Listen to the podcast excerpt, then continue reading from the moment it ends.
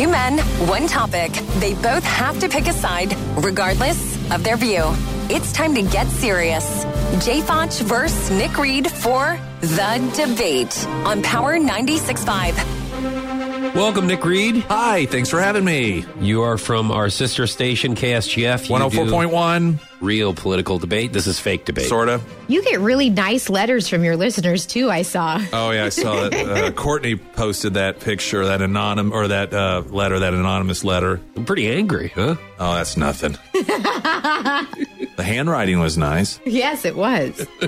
Drivers in Florida saw a naked woman running in between speeding cars. The woman was trying to catch her dog. She eventually scooped him up and returned to her vehicle. No one knows why she was naked. So, one of you could be the naked woman chasing after her dog. And the other's then the dog. Other, the other one can be the spectators in awe of this woman who's naked out in public. All right, I'll be the spectators. You can be the naked woman. Well, I do what feels natural. How dare you? What in the world are you doing running on a highway naked to begin with? What do you sit in your car naked? I know it's Florida. I know it's pretty hot. And why would you be having your dog crack open a window and then get out of the car on the highway? I know that we're all bumper to bumper traffic in Florida because it's terrible traffic, very trafficy in this area. But what in the world makes you take off your clothes? And does it make you run faster? Was your clothes stopping you from the wind in Florida on trying to get your dog that was running down the highway? Put your clothes on. There's kids all over this highway. When you run in and out of traffic and around these cars, there could be young eyes. They can be seeing you bounce in all directions, which is not a good look if you're running at full speed and not having any clothes on to begin with. Get your dog, get back in your car, and put some clothes on. You should be ashamed of yourself. all right, first of all, don't judge me. I feel like I got a lot of these starting out with don't. That's my how dare you. Don't judge me. You know, I'm minding my own business, driving around in my car. By the way, I had tinted windows. Tinted windows. Sitting naked. It was laundry day.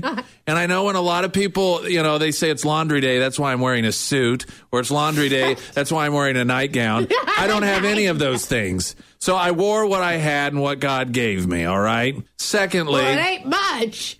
I'm a woman, right? Oh, yeah, that's right. Yeah. Secondly, let's just go ahead and identify the real problem here. You can't keep your wandering eyes off the treats.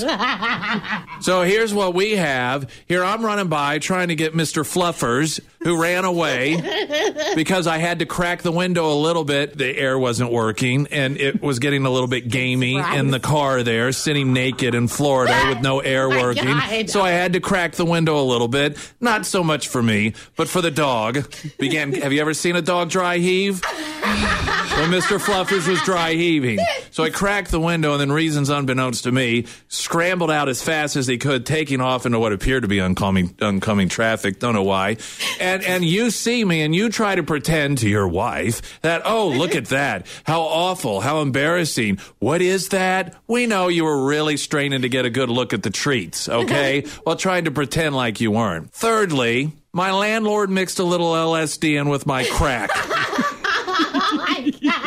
So, truth be told, I thought I was invisible. It's Fotsch and Sarah in the morning on Power 96.5. Follow them on Instagram and Snapchat and like them now on the Fotsch and Sarah Facebook page.